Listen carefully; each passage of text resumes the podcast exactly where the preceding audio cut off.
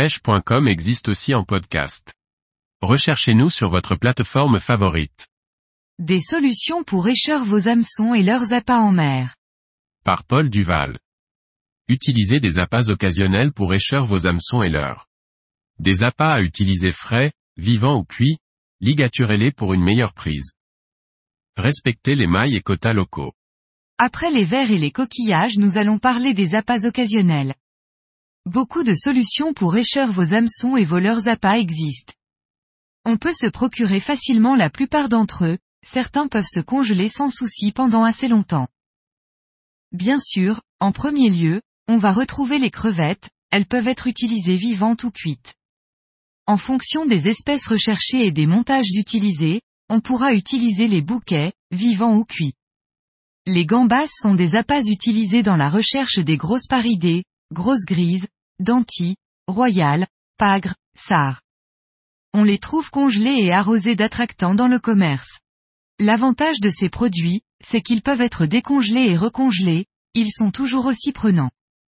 Un petit conseil pour l'utilisation, une fois montés sur un leurre, appât, n'hésitez pas à les saucissonner avec de l'élastique à ligature. Cela durera plus longtemps et résistera aux attaques des petites dorades grises. Le Bernard l'ermite, piade, est intéressant à utiliser pour les gros spécimens de dorade entre autres. Il faut lui enlever sa coquille et l'enfiler par la queue, il peut aussi être ligaturé.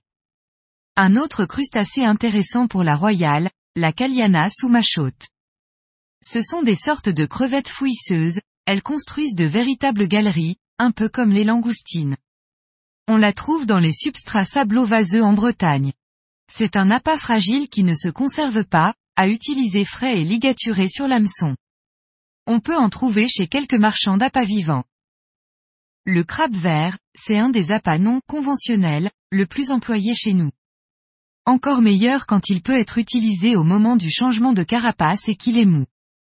Là aussi, c'est un appât à ligaturer. On recherche la royale ou les gros bars avec, mais aussi les missoles qui en raffolent, et même les raies. Le choix, là aussi, est vaste dans cette gamme d'appâts, les sèches se pêchent assez facilement et leurs tentacules tiennent bien sur les hameçons. Suivant la bouchée, cela intéresse toutes les espèces. Le calamar aussi est un appât royal. Surtout ces longues tentacules de chasse qui sont souples et ondulent dans le courant lorsqu'elle habille les hameçons des leurs, appâts.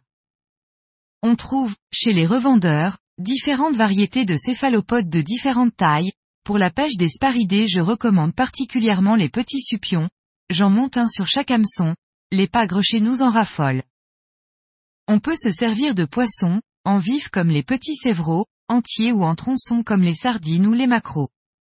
Chez nous, dans cette catégorie, c'est le lançon vivant qui remporte la palme pour les gros lieux sur épave par exemple ou le bar.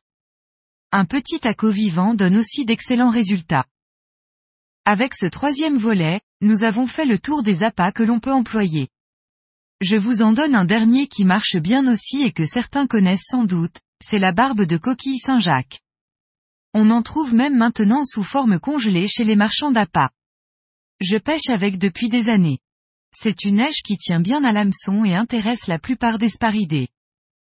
Attention à respecter les mailles et quotas dans la recherche d'appâts, prenez connaissance des réglementations locales.